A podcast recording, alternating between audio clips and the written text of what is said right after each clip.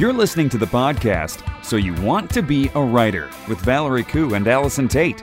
Valerie is an author, journalist, and national director of the Australian Writers Centre, which is one of the world's leading providers of online and classroom courses for people who want to get published and write with confidence. Allison Tait is a freelance writer, blogger, and author of the best selling series The Mapmaker Chronicles. She has more than 20 years professional writing experience.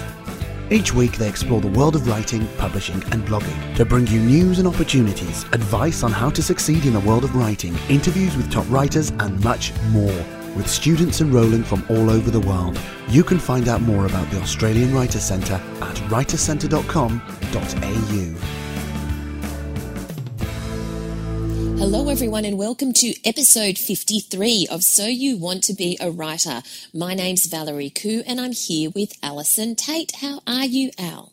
I'm very well, thank you, Valerie. I'm I'm actually packing, Val. Oh. This is a little bit exciting because, you know, as you know, I don't get to go anywhere very much, very often. So I'm a little bit excited. And you're going to?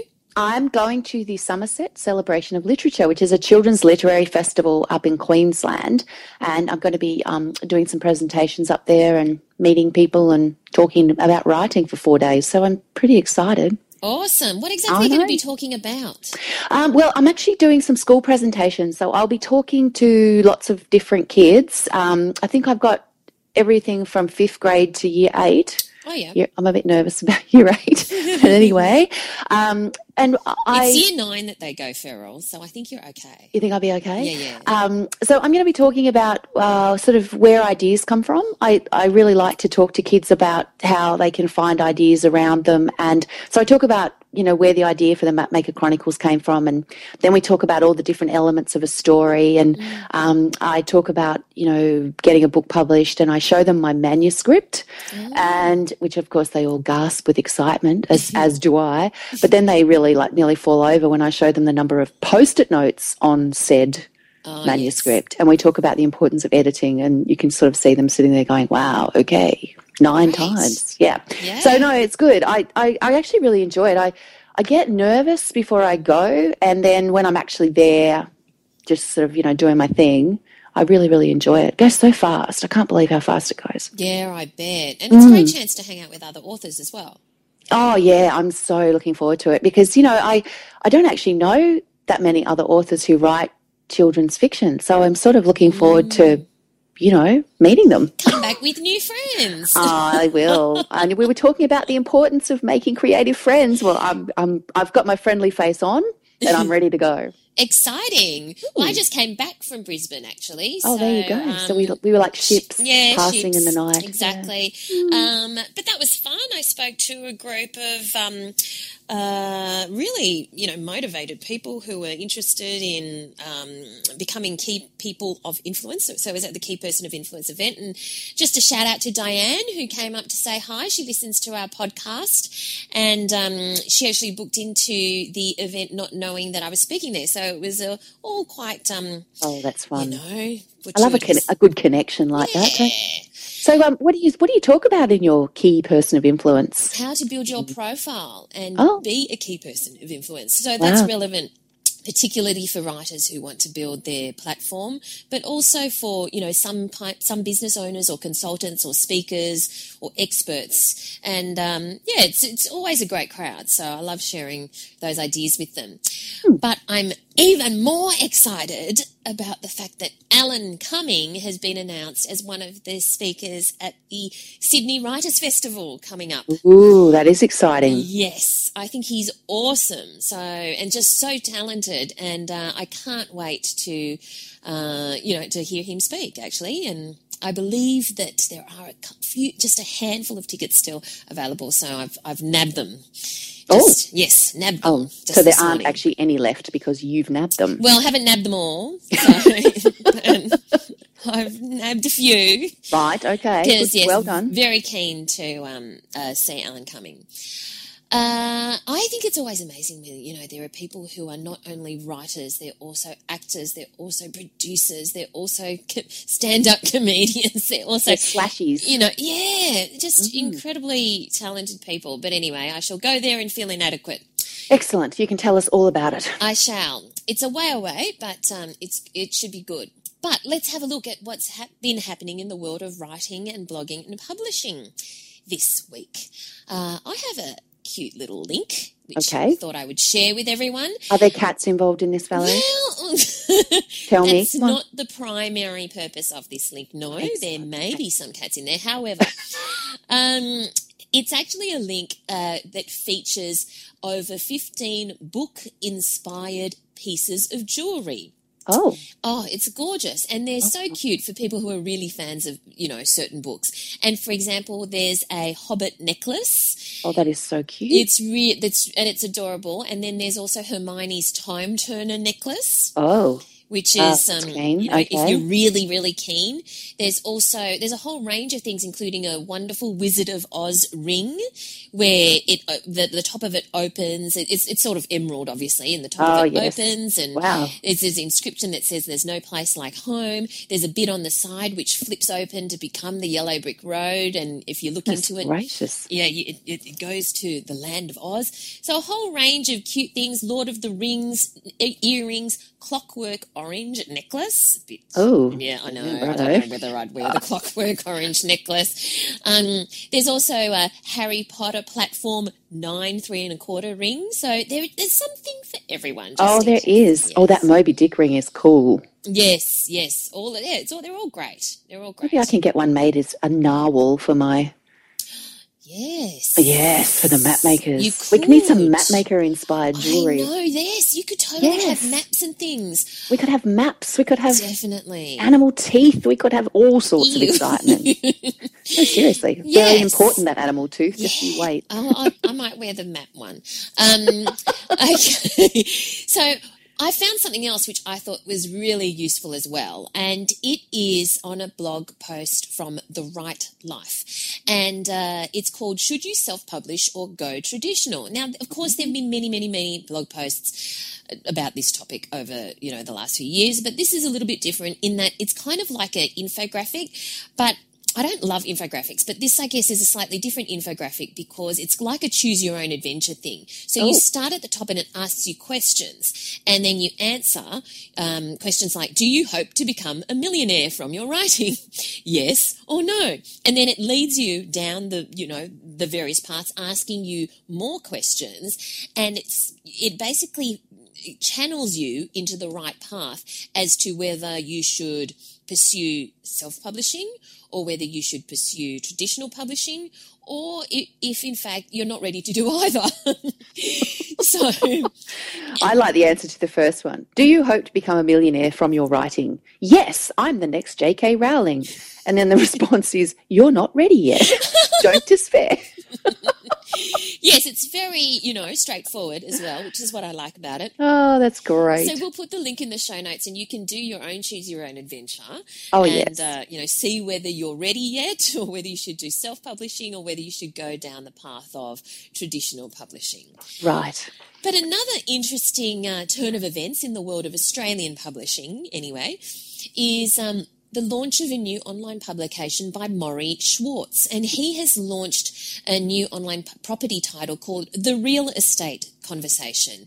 Now, I'm not that interested in real estate, but I'm interested in what Morry Schwartz does because he uh, is the publisher of the Saturday paper, and uh, you know, which is now edited by people who are ex Fairfax, ex Good Weekend, and it's you know highly respected.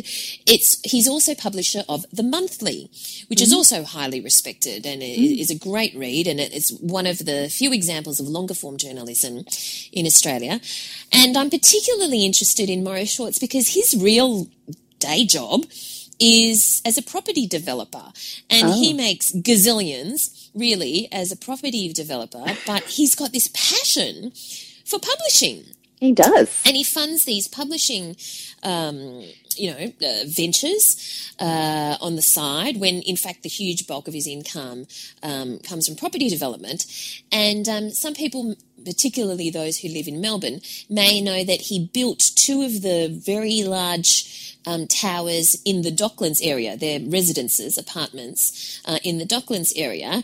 And um, he actually nicknamed them Woodward and Bernstein.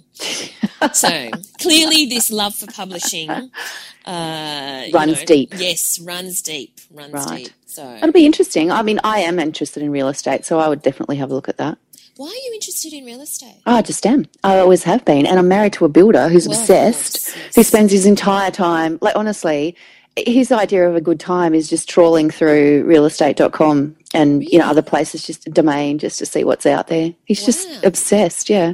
I always feel like I ha- I'm about to move, even though I haven't moved anywhere for three years. I always feel like I'm about to Yeah, right. because of his, he's always like, oh, what about that? Or, oh, what about that? Or what about this? Or we could do that. And Yes. constantly, yep. There's a really real interested. obsession. There, that some for some people, I do know that there is a real obsession with real estate, um, particularly in some areas in Australia where real Mm. estate's really hot. And um, I'm actually really keen to see uh, David Williamson's new play. Which is currently playing at the Ensemble in Sydney, and it's called Dream Home. And the whole theme of the whole play is this whole real estate obsession that particularly Sydney siders have. Mm. Yeah, it's it's quite a yeah. It is very much a well Sydney thing, I think, in some ways. But but then I talk to people from other places, and it seems like everywhere. I think it's an Australian thing. yes, yes. interesting, Well, anyway, I will let you know about the play after I see it. excellent. Um, so I found a link this week too, and, and I guess it goes back to our conversation earlier about my presentations at Somerset because it's about where ideas come from. And it's a post that talks about how five great writers got started on their first novels. And for people who wonder, like honestly, it is the one, it is the number one question I think that it's asked at any writer's talk that I've ever been to, um, at every presentation I've ever done. It's, you know, even though I do an entire presentation on where ideas come from, I then get asked, where do I get my ideas? I know. Uh, so it's quite interesting. But this whole thing of where do ideas come from? Um, and this is a post that's written by Sarah, I think it's Stodola. I'm not exactly sure how you say her last name, but it's on the Huffington Post uh, books blog. Yeah. And she was working on a book called Process The Writing Lives of Great Authors. Um, and she found that even for the best writers in the world, getting started can be the hardest part.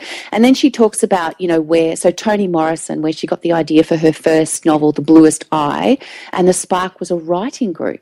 So she was a 35 year old professor at Howard University and she joined a writing group just for fun. Um, and then it became clear that she couldn't remain in the group unless she actually wrote something. so she started writing a book about um, about this girl that she um, remembered from elementary school, so from primary school, and she was an African American girl who had proclaimed her wish to have blue eyes, and that sort of sparked this entire novel that became, you know, a seminal work for Toni Morrison.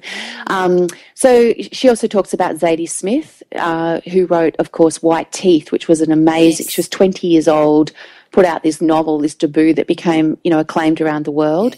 Um, and she sort of just set out to write a novel about a man who came out of the 20th century in a positive way. Um, and she worked on it while everyone else was getting drunk at university. and then she sort of showed it to a few people and off and and, and out it came. But um, they talk about Ernest Hemingway, you know, a trip to Spain, which uh, you know brought about the idea for the sun also rises. So it's just um, one of the ones I found quite interesting was um, Joan Didion, who was a newspaper story. Um, a little story about a man charged with killing his farm's foreman. And it started the whole idea for a book that became Run River, and it was published when she was 28 years old. So I, I guess if you're interested in where ideas come from, then uh, have a look at this blog post, but also obviously Sarah Stodola's book, Process, The Writing Yes. Lives of Great Authors. So, um, yeah. That's a good one, and it Yeah. reminds me also of um, uh, the book uh, "The Painted Sky" by Alice Campion, and that actually, and Alice Campion is actually a made-up name because it's actually been written by five members of a Sydney book club, Oh, yes. and uh, they they were you know having their book club and they were reading all various books, and they all sort of thought we could do this, and um, they then subsequently went and did it, and it's uh, been extremely well received and um, had really great reviews. And we'll actually have one of those authors coming up in an upcoming podcast to learn about how five of them in their book Yeah. club ended up with this fantastic book. But also, yeah, how did five people write one book? Exactly. I just can't even get my head around that. We will find I've written a book with one other person, and that was, you know, that, that had its own challenges, let alone Mm. five. But anyway, I'm looking forward to hearing about that. Okay, so we our usually we talk about a uh, writing or a book about the writing craft or about the marketing books, but I think both of us have been busy reading other books of late have. that we haven't had time to read a book about writing. What have you been reading, Al?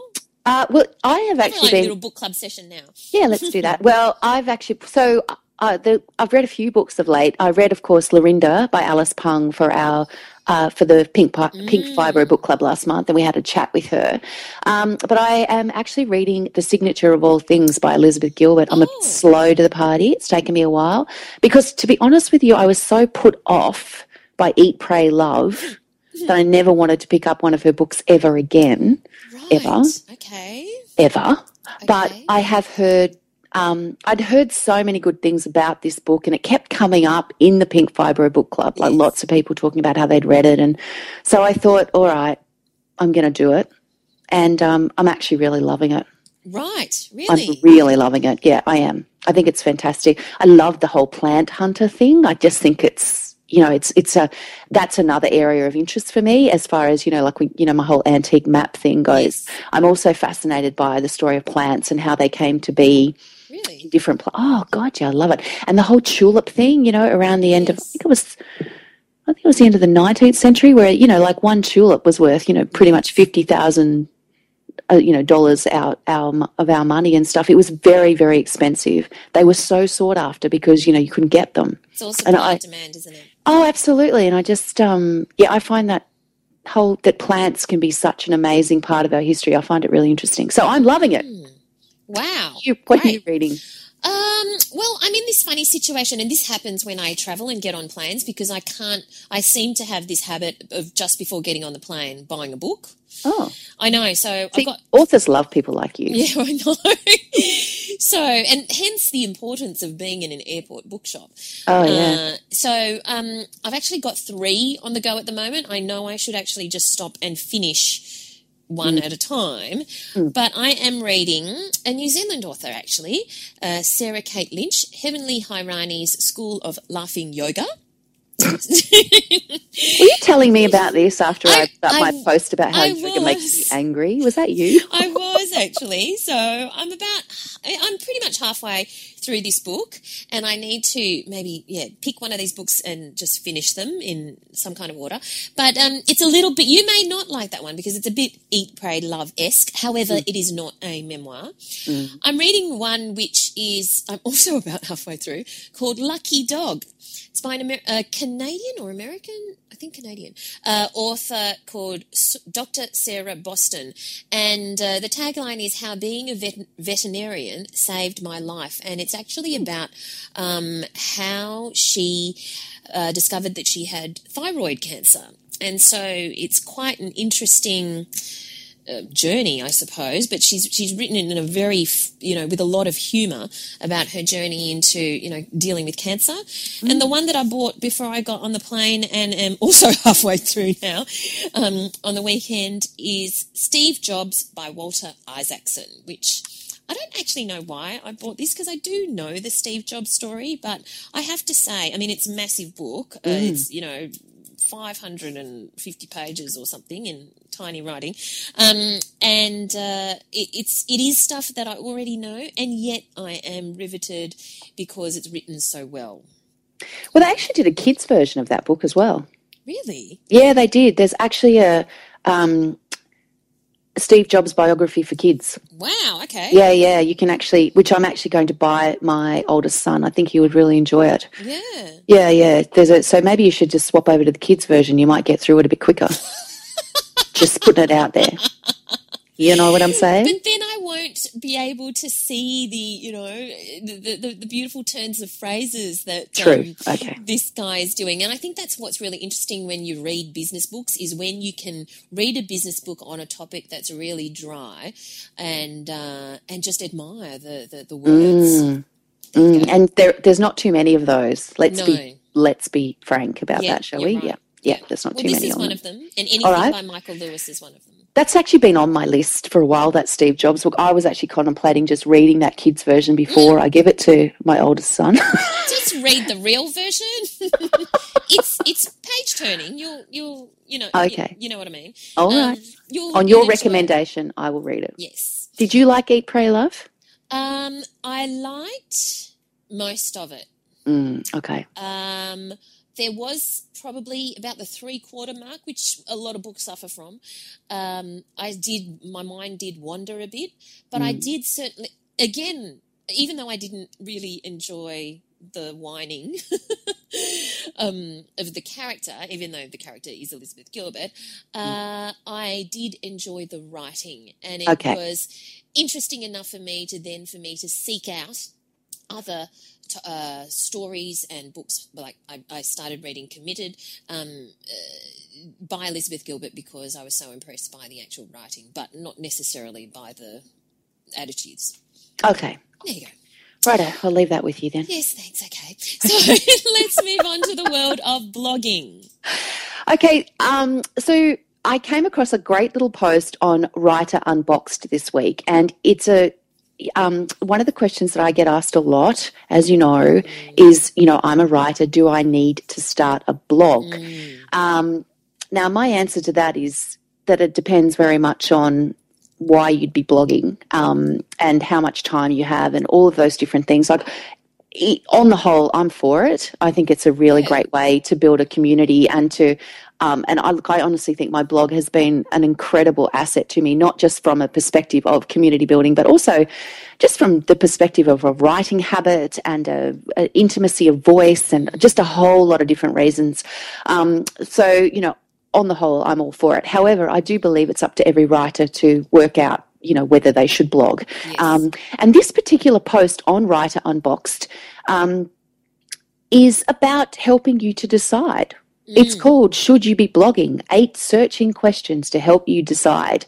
And it goes through questions, you know, like is blogging ultimately about generating sales of your books? Yes, no, maybe. There are actually like question two. Here are some more reasons writers blog. How compelling do they seem to you? And there's seven reasons there, which are like, you know, showcasing my work to potential publishers, allowing readers to connect with me. There's a whole range of different reasons. People blog for different reasons. And I think the point of this particular post is to try to help you work out what your reasons might be. Um, because if you're going to start a blog, it's always a really good idea to understand why you're doing it and who you're trying to reach. Yeah. Because if you don't understand those two fundamental things, then you're probably going to struggle to get a regular posting schedule going and work out what you're going to write about and all of those things. Um, so they talk about, and they're sort of like, do you enjoy sharing aspects of your daily life on Facebook or other social networks? If you don't like doing that, then blogging can be a difficult thing. You know, do you have time to blog?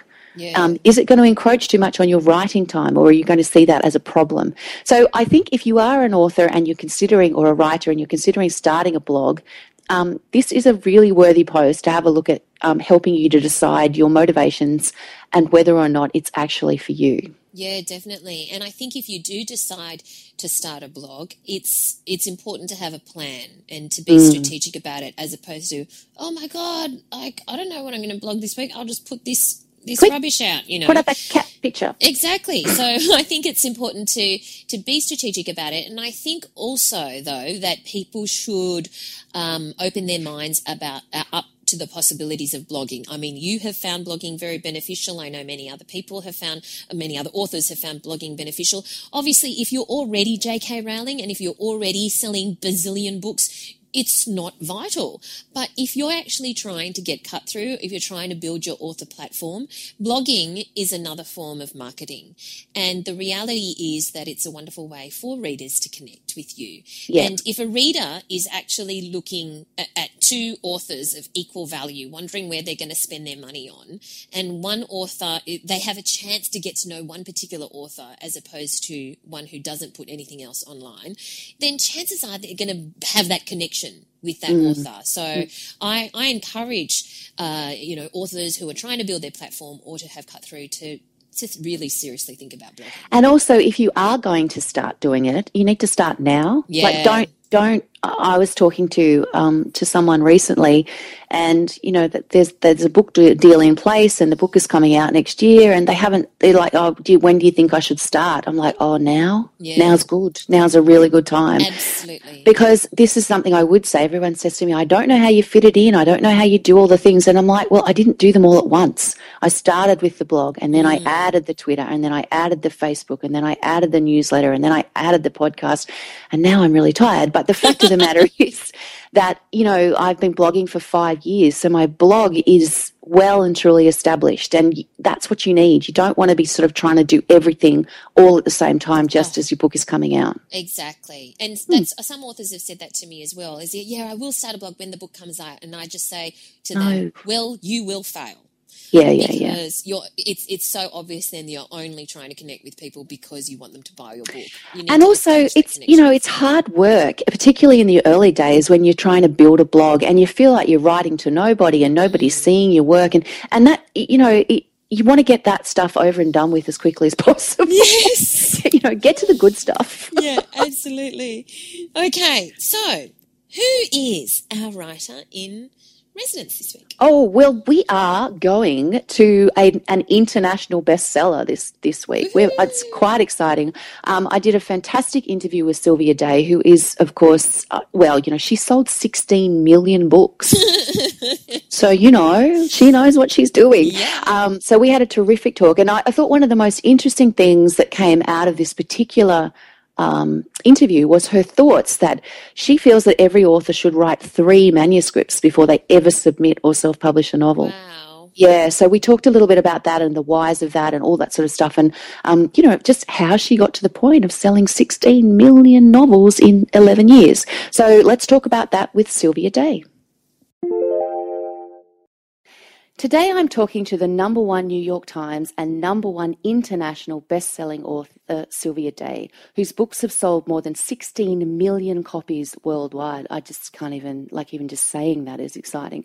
She's been writing for 11 years and writes romance and erotica, including the phenomenally popular Crossfire series, as well as fantasy romance under the pseudonym Livia Dare and urban fantasy under the pseudonym S.J. Day. She is one busy lady. So hi Sylvia, thank you so much for fitting us in. Well, thank you for asking me. I appreciate it. I have no idea how you manage to write all of those things all of the time. You must be, you know, very disciplined, I guess. Oh, well, it, it sounds like a lot uh, when you when you you know say it in in a little bio. But uh, my career has spanned 11 years, so when you look at the length of time I've been a professional writer, then it makes more sense. Okay. it's a collective body of work. Yeah, that's well, that's and it is quite the body of work. All right, so let's go back to the beginning. Um, your roots are obviously in romance. Can you tell us a bit about how you got started with romance writing and how you got that first break as far as you know uh, becoming a published author? Can you remember back that far? Oh yes, absolutely. it's a, one of those things you will never forget. Yes. Um, but for me, you know, I knew I wanted to be a romance novelist when I was twelve. Oh wow! Um, and so it, it was it was firm in my mind when I was very young, and it stayed with me, you know, the entirety of my life. I've been very lucky about that. And so when I sat down to start writing many years later, obviously I didn't I didn't start when I was 12, just had the belief. Uh, it was 2003, and I sat down. I wrote my first novel. Uh, I completed it in a in a little less than two months, and then I immediately started a new project and so forth. Um, so from October to about June of of 2004, I was just writing and, and building up a collection of finished works. And then an author named Lori Foster in the United States held a contest via um, her publisher where she would uh, take submissions through her website. She would pick 20 of her top submissions and then it, they would go in front of her editor and her editor would read them and either offer critique, whatever. But of course, there was this possibility that she might like what she wrote and then offer to read more, or perhaps offer publication. And I was fortunate that that is what happened with me. Wow. Lori selected my entry as a finalist, and it went before the editor, and she offered me a contract. Wow, that is such a great story. Yeah, it's fantastic. And she's uh, uh, Lori fun things. Foster. Just um, for people who don't know, she. I mean, I I remember because I, I started writing romance uh, quite a while ago. I, I actually write children's fiction now. That's a whole other story. But um, she, I loved her stuff. She was amazing, and she. I mean, she still is amazing as far as I know. Yes, she still continues to write. Um, she's very productive. Yeah. Uh, she releases a few novels a year.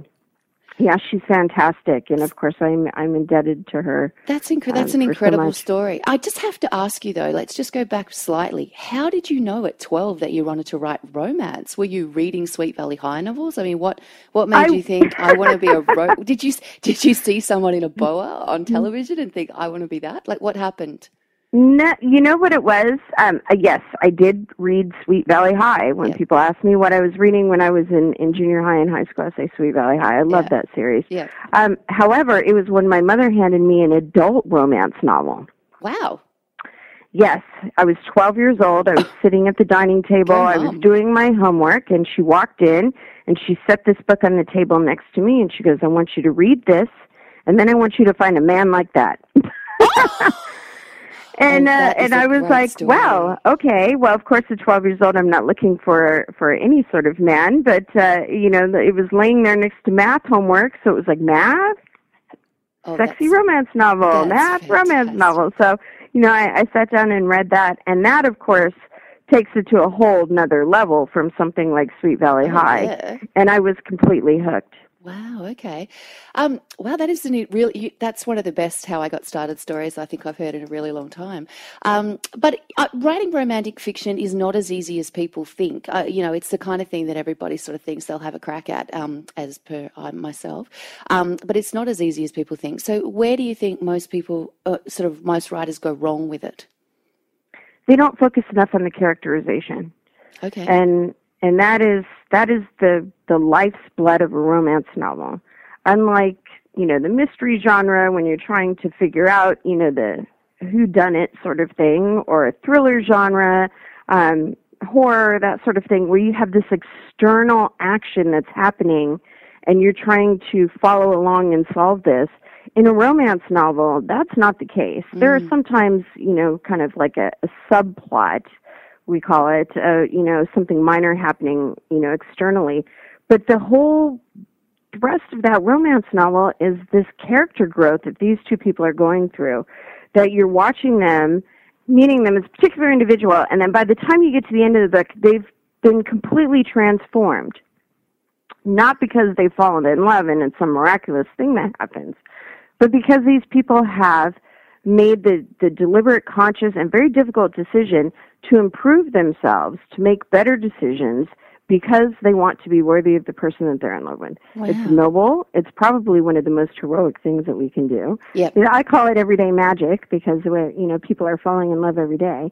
But that is is what makes a romance novel captivating to the reader is watching these people try to overcome these flaws so that we can root for them all the way through and at the end when they get their happily ever after we feel that they've deserved it. Very. That's a great, great description. So, how did you come to write the Crossfire series then? Because that's been a massive thing for you, um, and you know it really rode that first wave um, with E.L. James in 2012 of, of you know humongously popular. So, um, how did it come about? Was it? Uh, did you just have an idea for it? Was it a discussion you had with your publisher? How, how did the series come together? The Crossfire series actually started with another novel of mine, which is called Seven Years to Sin. It's a historical romance that I was writing in 2009. Mm-hmm. And Seven Years to Sin is a standalone novel, which means there's just one and there's there's not multiple in a series. Mm-hmm. And that follows two childhood abuse survivors. Um, both the main characters, um, Jessica and Alistair, were abused by their parents. And when they meet each other, this creates a special affinity between them. Uh, you know, they feel as if they've met someone who finally can understand them without words because they've experienced the same trauma. And in writing that novel, and doing research on that subject over the course of, of writing that novel, I was three quarters of the way through the book before it really struck me that I had structured the story wrong. Oh, right. That unfortunately, while um, many abuse survivors are drawn to each other without, I mean, this is something that you don't typically say to another person until you've built a level of trust, which often takes many years. Mm. But in spite of the fact that they don't reveal this about themselves early on in the relationship, they will typically find that when they do reveal it, the person that they're with has experienced something similar. Um, and this is documented um, through Oh, research okay. that that uh, survivors are drawn to each other in that way. But their relationships are extremely difficult. They're much more difficult than they are for the average person falling in love because they're coming into the relationship with a lot of baggage. Hmm. They've learned individual coping mechanisms for how to deal with their trauma, and that often triggers the other person that they're with in a negative way. And that to me was a fascinating dynamic, which I could not explore in Seven Years to Sin because I'm three quarters of the way done and the deadline's coming up. So, and then it was to me, I need to write this story. I need to write this story the way I should have written this story. And I need more room to do it. It's going to need to be more, more books. Um, and, uh, I need to, to give it the breath that it needs to breathe and, and to come alive and, and to do justice to people who have similar storylines. So at that point, um, I started to research the Crossfire novels, which of course Gideon and Ava are both um, survivors of childhood sexual abuse, which is different from what Jessica and Alistair went through, but has similar sorts of, of trauma and coping mechanisms that come out of it that affect them into adulthood. And that's when, you know, I started working on the Crossfire series. That was in about 2011 hmm um, the research, of course, having been built up over the, the writing process for seven years to sin. So uh, the the research part of it took from 2009 to 2011, Wow. and then I sat down and began to write the book, and then it released in early 2012. So, why do you think that that particular series has touched such a nerve? Like, why why do you think that particular series has been so incredibly popular? Well, I mean, one the the easy answer is that the readers who were, you know, early adopters of the story who picked it up were fantastic evangelists who were out there telling other people about the story and uh, and spreading the word about it. But you know, the the deeper part of that is that one out of every four women has been exposed to sexual abuse at some point in their lives, and one out of every six men. Mm. So when you look at, you know, 16 million Crossfire readers, a large number of those people have had similar stories um, in their own personal lives. Okay. So you know we've we've heard a lot um, from readers who who have emailed and saying you know finally there's you know a story for me okay. something So you've got a, a new book, um, Captivated by You, which is the latest in the series, um, dealing with the same characters, the same couple. I'm sorry um, the new Crossfire novel Yes, that's right. Captivated, by yes. You. Yeah. Yes, um, the the Crossfire series is five novels, Oh, it's and we're five. following. Yes, it's five. So we've got one more to go. It's called One with You, the last novel, which will be coming out this year. Wow. But we we have followed Gideon and Ava over the course of four novels so far. The first one was Bared Wow. to You. The second one was Reflected in You. The third was Entwined with You. Um, Captivated by You was a bit of a switch from the first three in that it was the first time we got Gideon's point of view. Okay. Um, previously, they had all been written in the first person perspective from Ava. So, um, you know, and that's because it really, in the first two and a half novels, we were really dealing with, with Ava and her issues. And then as we moved to the halfway point of the series, the focus shifted to Gideon, and uh, and the last two and a half novels have really been about him. Does it the fact that you're writing about the same couple, you know, over five books? I mean, that's a very long trajectory that you're dealing with there. Um, it, it- does that is that does that make it more difficult or uh, or easier in a way that you know them better as you go through? To a certain extent, it does get easier because you know them. Um, you've also watched them learn from their mistakes over the course of, of, for me, it's been years that I've been living with this couple. Yeah. For them, in real time in the book, it's only been a few months. Oh, okay. but uh, yeah, the Crossfire series is is a bit unique in that way, in that it's a day by day account of this relationship. Wow. Okay. Yeah, we we never skip a day, we never skip a week, nothing. I mean, we from the time they get up to the time they go to bed, we are with them all the way through. Wow, that so is it's an interest. yeah. it- It's an interesting structure, um, but it was important because, of course, with these two, um, change happens on a dime, um, and we need to be there when that's happening. It's not following along with them. The difficulty to it, though, is that I've lived with them for so long that in ending the series, it's um, it's like entering a period of bereavement. Yeah, you're going to miss them. Yes, there's there's a, a terrible grieving that I wasn't expecting. So um, that that's uh, that's unique for me. I, I've written, excuse me, I've written other series following um, characters over multiple books, but never to this intensity. So it's been it's been a actually a wonderful and terrible experience at once. All at once, okay. Um, so let's talk about writing sort of erotic or sex scenes because um, you know it's obviously a, a big part of romance the, these days. How do you prepare for something like that? Do you do you have a sort of a anything that like is, are they difficult to get right?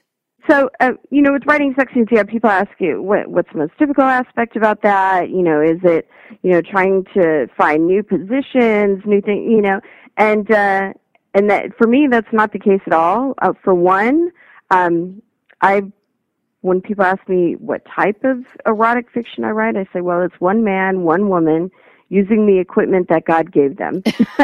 and so for me, I don't have to worry about, you know, differing positions or, you know, anything like that because it's it's extremely vanilla. I mean, it's just uh you know, your everyday man and woman, you know, having having a, you know, a passionate affair. So, um I don't worry about the mechanics of it. That's Okay. not important.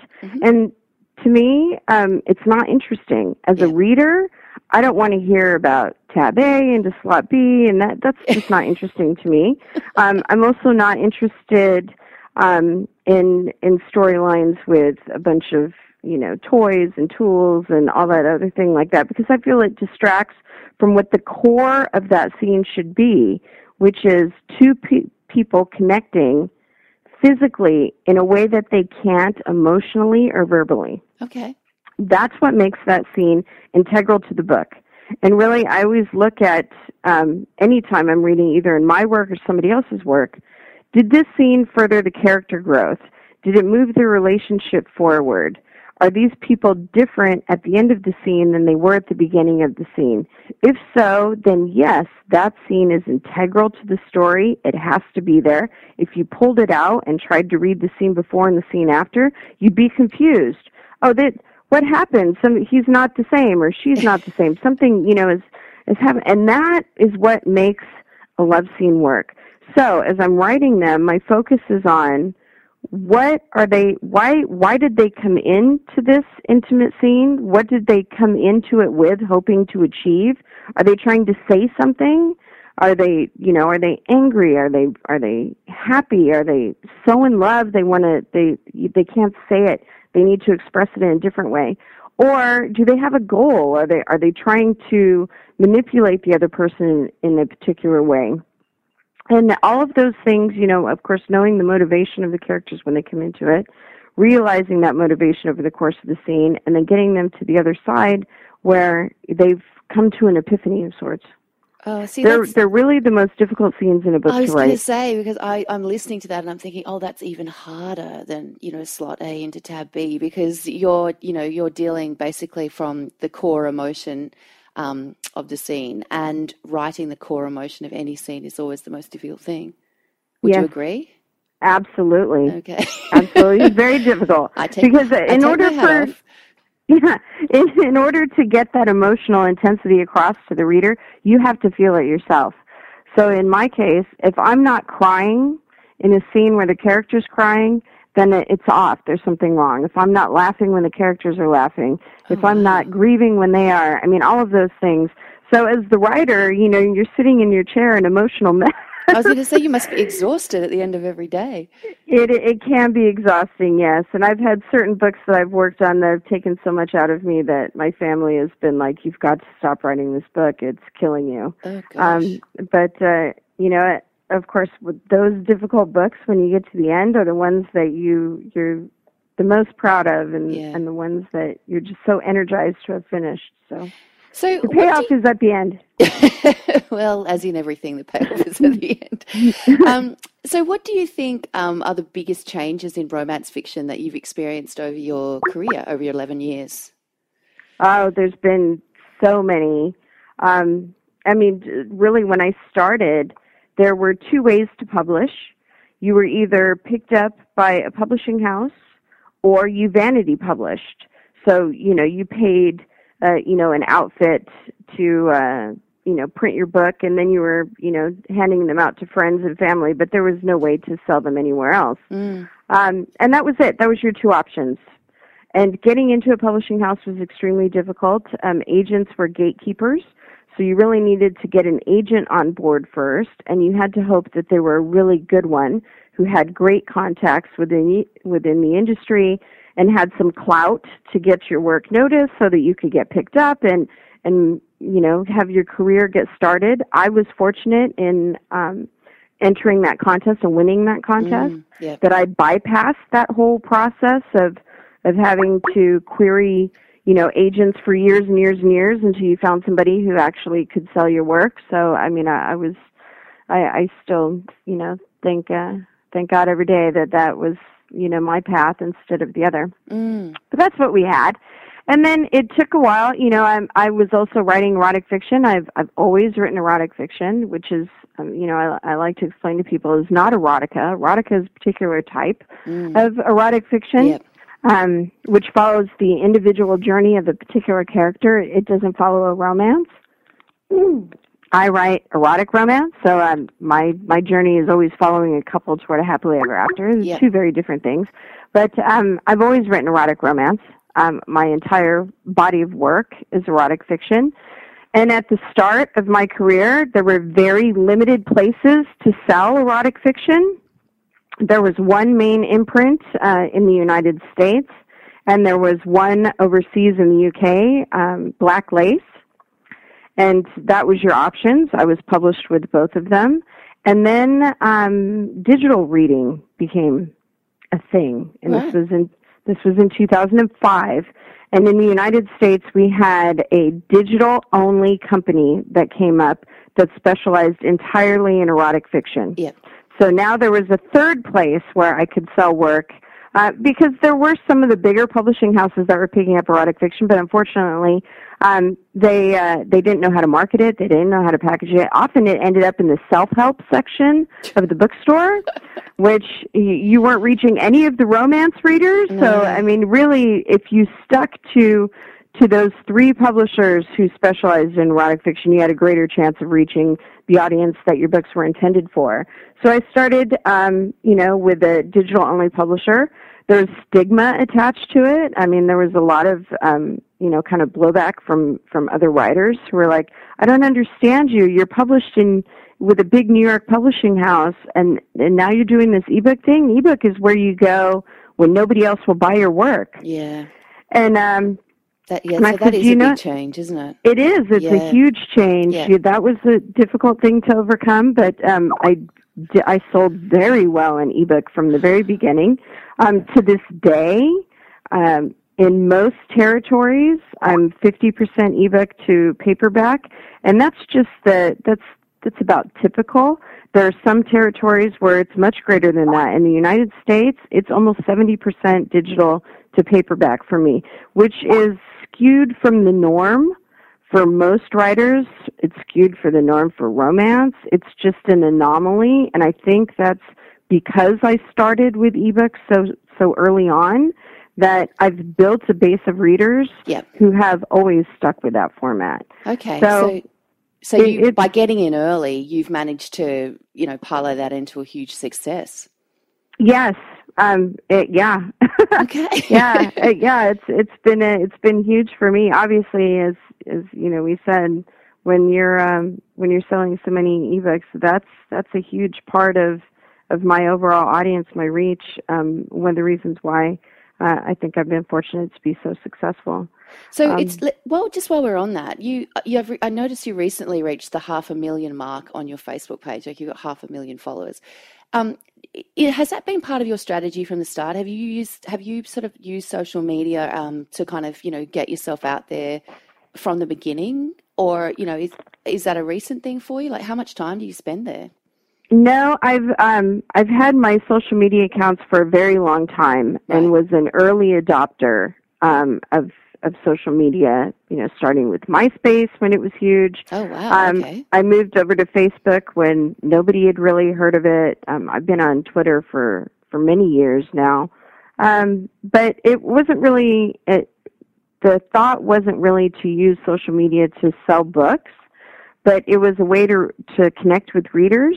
Right. Um, starting in you know the very first part of my career, um, in 2005, I started attending major conferences and conventions for readers and writers in the United States. Um, that has continued the entire length of my career. Obviously, you know, I'm, I'm here in Australia meeting yep. with readers. Yep. I'm on the road about six months out of the year. So social media is another way for me to connect with readers when I can't be there in person. And I have found uh, over the course of my career that having that personal connection with readers, um, just the day to day sharing of things um, that sometimes have absolutely nothing to do with writing or books. Um, you know, a great movie that I saw, a TV show that I love to follow, so forth, builds that intimate connection between me and them and it enables me one to kind of know what it is that they're hoping for, not just in a particular storyline, but just in general, the sorts of things that they like, their tastes, and so forth. Um, and it allows them to get to know me better, which in turn helps them understand my books better. So, which is exactly the right way to use social media. And obviously you know you've been doing it for such a long time that you you're you're across that. Do you think it's an important part of every author's job? Do you think every author should be thinking about it? No. Okay. No i no i don't. I, and the thing is if you enjoy doing it which i do i enjoy it. To, yep. to me you know it's a fun part of my day. It's fantastic. I have some writer friends of mine they feel awkward, it's uncomfortable, they don't know what to post, they're kind of stumbling through it. Um, it causes a bit of anxiety for them. They spend too much time thinking about things before they post them, which, you know, at, at the core of it is detracting from their time to write. Yeah. And that, so it's one of those things where try it. Everybody should try it. And if you enjoy doing it, then then go ahead. It's fantastic. It's great. It works for you. If you don't enjoy it, it's apparent. It's not going to get you the sort of feedback that you're hoping that it will. It'll be an unhappy experience for you and forget it. The, you know, the number one thing any writer can do is to write the next book. Yeah. Okay. So Speaking of writing the next book, you just said that you spend around six months on the road. I know that you're the co founder of Passionate Ink., which is a specialist chapter of the Romance Writers of America. You've been the president of RWA, and yet you still manage to write stuff. So, my question has to be how do you fit it in? Like, are you scheduling your time to make that balance between writing and promotion? No, I'm a, I, I can't work that way. Okay. Um, I tried in the past, and you know, and I tell writers all the time that they need to to experiment and find what works best for them. There is no one way to write a book. There's only your way. Whatever that happens to be, you have to discover what that is. In my case, I learned early on that if I tried to do a particular page count or meet a particular word count every day, it would not work for me. Mm. It uh, it it becomes you know writing by route instead of writing from the heart, and the words don't connect with me and they don't connect with readers. I'm a very organic writer. It's it, when it's there, it's going to pour out and it and and it's going to be fabulous. I'm going to love it and it will connect with readers the way it's supposed to. So I've learned um, over time to let that process happen as it will, and that may mean that I'll. And now part of that is I sit at the computer every day. I'm, yeah. I'm I'm at the computer every single day, and you have to do that. Yeah. Um, if you're just wandering around doing other things and hoping it's going to strike, it's that's never going to work. But um, you know, I'll sit at the computer every day, and I may go a week or two week and write, write you know, write maybe you know a hundred words. Mm. And um, I used to get frustrated by that. You know, I'm like, I'm never going to get this book done if that's all I'm doing. But then, you know, two weeks later, I may have this huge writing jag where I'm just writing for days and days and days. I'll write half a book in two weeks. Wow. And so I've learned that, that you- I have to let my process, you know, evolve the way it needs to, the story to grow and develop in my mind the way it needs to, so that when it's ready, it will just come out. So that's that's the way it works for me. Okay. Um, other people's mileage will vary. so, what do you love most about writing? Do you still feel the same way about it that you did when you were starting out? Yeah, I love it. I, I absolutely love it. It's necessary to me. Uh, I can't imagine ever stopping. Mm. Um, even if there was not another soul on the planet who was reading my work, I would still be writing.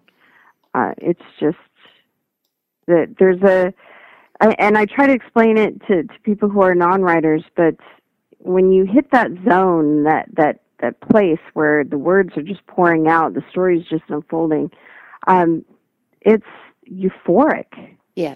And finishing a book, getting to the end, there's such a sense of accomplishment to it, and relief, and and pride, and, and it's this mixture of emotion that you you rarely feel, um, and it's necessary. It becomes very necessary to a writer to have those moments. Uh, and so the act of writing a book is actually just part of the process of getting to those those highlights. I will put up with this just so I can get to the good bit. yes, that's right. To get to that point where I finish a particular scene and go, yes, yes. I nailed it. It's perfect. You know, I mean that that's just yeah. I mean it, it's it's so euphoric that you'll get up and do a little dance, and you know you're just so excited and yeah. I, I mean it, it's yeah. It's true. You have to have it. All right, so just to finish up our very entertaining and informational uh, talk, um, your top three tips for romance writers, people who want to, you know, who want to be you, Sylvia, basically.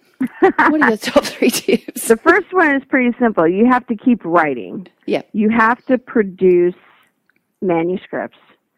So, it, it, unfortunately, you know, if that you're picking at something, I mean, I, I see people who are like, I've been working on this story for 10 years. It's like, no, no, no, it's never going to work.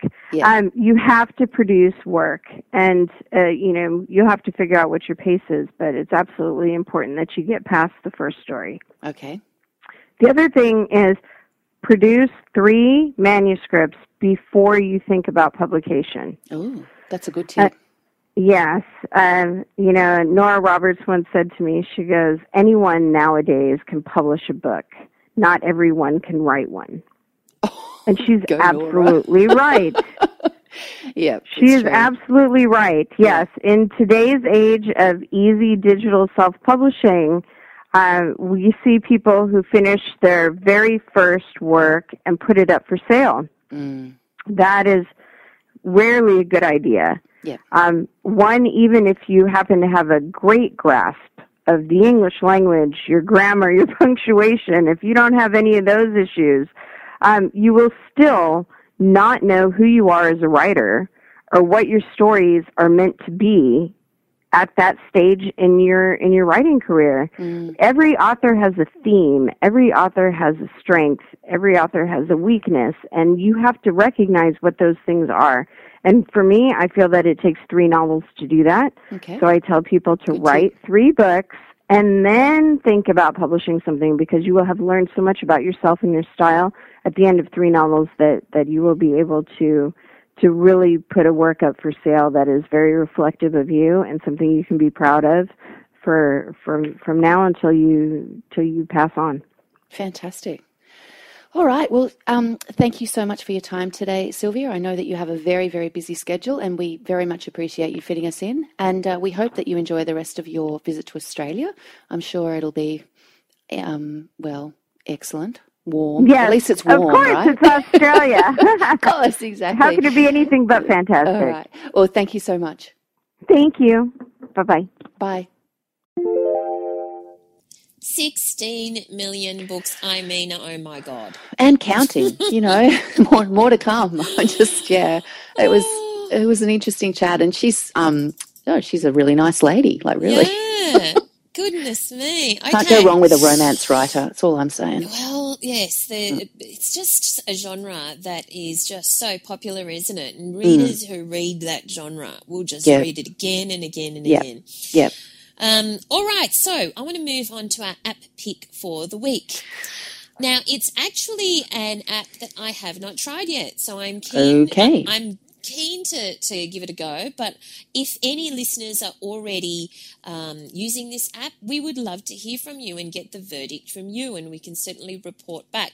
But it's called Ulysses for iPad. And it says that it's a powerful tool made for writers, whether you're an author, a journalist, or student. And one of the things that it's saying is that um, it's got a desktop experience because some people often say, I don't like writing on my iPad. And, um, uh, but apparently this makes it so easy that, um, that uh, it's quite a good experience. And I'm often reminded of that conversation, I'll never forget it, you know, with Tristan Bancks, the author Tristan Bancks, uh, who, ha- who says he goes for a walk in the morning on the beach. Um, and by the end of his walk, he's typed out 2,000 words on his iPhone. And I just think, wow, you know, that's, I don't know how that's even possible. How do you type and walk? He, just, well, clearly it's a very deserted beach with no obstacles in the way. he's he's clearly not taking Procrastipop with him. That's all I'm Yeah, saying. Well, no. So, um, but he just sits and he types with his thumbs um, on his iPhone. I'd walk into trees if I tried to do that. Yeah, well, definitely. Obviously, there are no trees on this beach. But anyway, Ulysses for iPad. Uh, also, you, you so basically, it says that you can type, you know, on your iPad, but then it can create PDFs with what you've typed, or it can create web pages or iBooks ready EPUBs with only a few taps. So, if anyone has tried Ulysses for iPad, we would love to hear from you to to know whether it's worth you know shouting out more about. Um, but it looks really great. The screenshots, I will I will put the link in the show notes. But the screenshots um, make it look really attractive, and I'm definitely going to give it a go. Fantastic. Um, speaking of hearing from people, I just wanted a quick shout out um, to Sarah. Uh, Sarah Todman. Hello, Sarah. Um, Sarah sent me an email this week saying, just a quick email to say thank you. Your podcast with Valerie got me thinking about starting a blog, and last month, the Australian Writers Centre Blogging for Beginners online course helped me to actually do it. It's Yay! early days, very early days, but I'm excited to have made a start. Oh, good on you, Sarah. So good on you. So the blog is uh, Say Anything Sarah, and thank you, Sarah, for you know we do love people. Thanks for letting us know, and we absolutely love people who act on the on the stuff we talk about. You know that. So we're thrilled to hear from you. Can't wait to read more of your blog, Sarah. Fantastic. Uh, we also got a question this week. So this is going to be our working writers tip, and this is from Jackie Phillips. And Jackie has says. Uh, can you recommend something that will cover off the question how not to get bogged down in the plot? So if you're writing a, you know a novel, how not to get bogged down in the plot? I'm going to throw that over to you, Al, since you're the uh, one who's written the mo- written the novel most recently. Right. Okay. So, yeah, you know, I, I find this to be a really interesting question because um, anyone who knows me will know that plotting is not really my thing um, in the sense that I don't do it before I start. To the mostly, um, so I don't. I'm not a plotter. I don't sit down and mark out scene by scene. Um, we spoke to Kylie Ladd in one of our earlier podcasts, and she uses a spreadsheet and she talks about, you know, the, the process of that, and that's really worth listening to. Uh, Jackie, you may actually find that particular podcast very, very useful. Um, but uh, for me, I don't tend to work that way. I, I might, uh, with my series, with the Mapmaker Chronicles, I did write a bit of an outline just so I had an idea of, you know, the fact that I could actually get through three books worth of stuff. Um, but I just, you know, that really started with me with an idea like, how did they map the world? And with that question, I had this notion of a boy who just didn't really want to go, and there was Quinn. And so I kind of just put him on a boat in a race, and off we went. Um, yep. That was the start of that whole thing. Um, so yeah, that's not really how I work. I, I'm what they call more of a pantser. So I tend to start with a character and, I, and an idea, and then I start writing. And there are days where it's true. I, I will write 400 words because I don't know what's going to happen next, and mm. that can be a problem.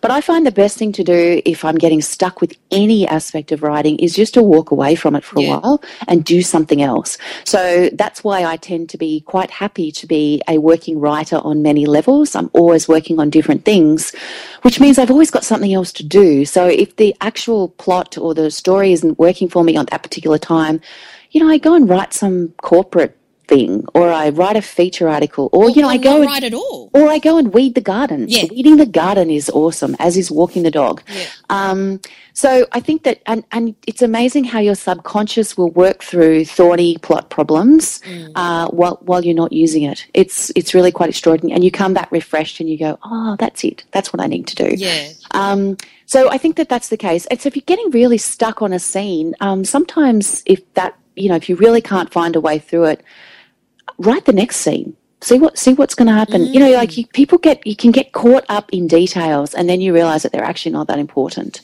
Um, so look, I think that again, I would have a listen to the Kylie Ladd uh, interview, but I would also have a listen to the Liane Moriarty interview or the Michael Robotham interview, neither of whom do any plotting at all, and have a listen to how they work because sometimes a combination of the two things can be very helpful.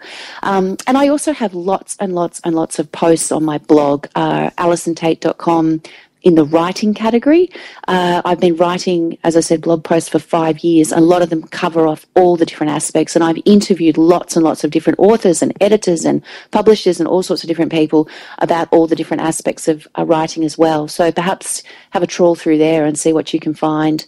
Yeah, great idea. So, I, and I think that that's an important point is that just try something different mm. in terms of the way you approach your writing or walk away from your writing for a little mm. while so mm. that you're not constantly thinking about it. You know, I, uh, recently I've had a writing issue that's been plaguing me for six months because I haven't figured out how to move past this how, how to write this particular thing.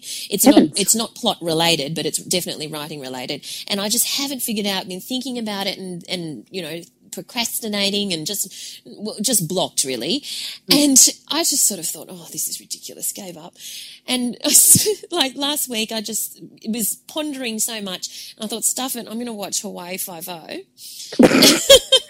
Okay. Yeah. So com- something completely mindless, Yes. completely useless. Yes. Are you talking about the new Hawaii Five O? The new Hawaii Five O. With that really short guy in it? Yeah, yeah, yeah, yeah, yeah. Oh, I'm so distracted by him. I just can't even watch the show. But all right, yep, keep going. really short. Keep going. Okay, James Caan. Yeah, is that who it is? Yes.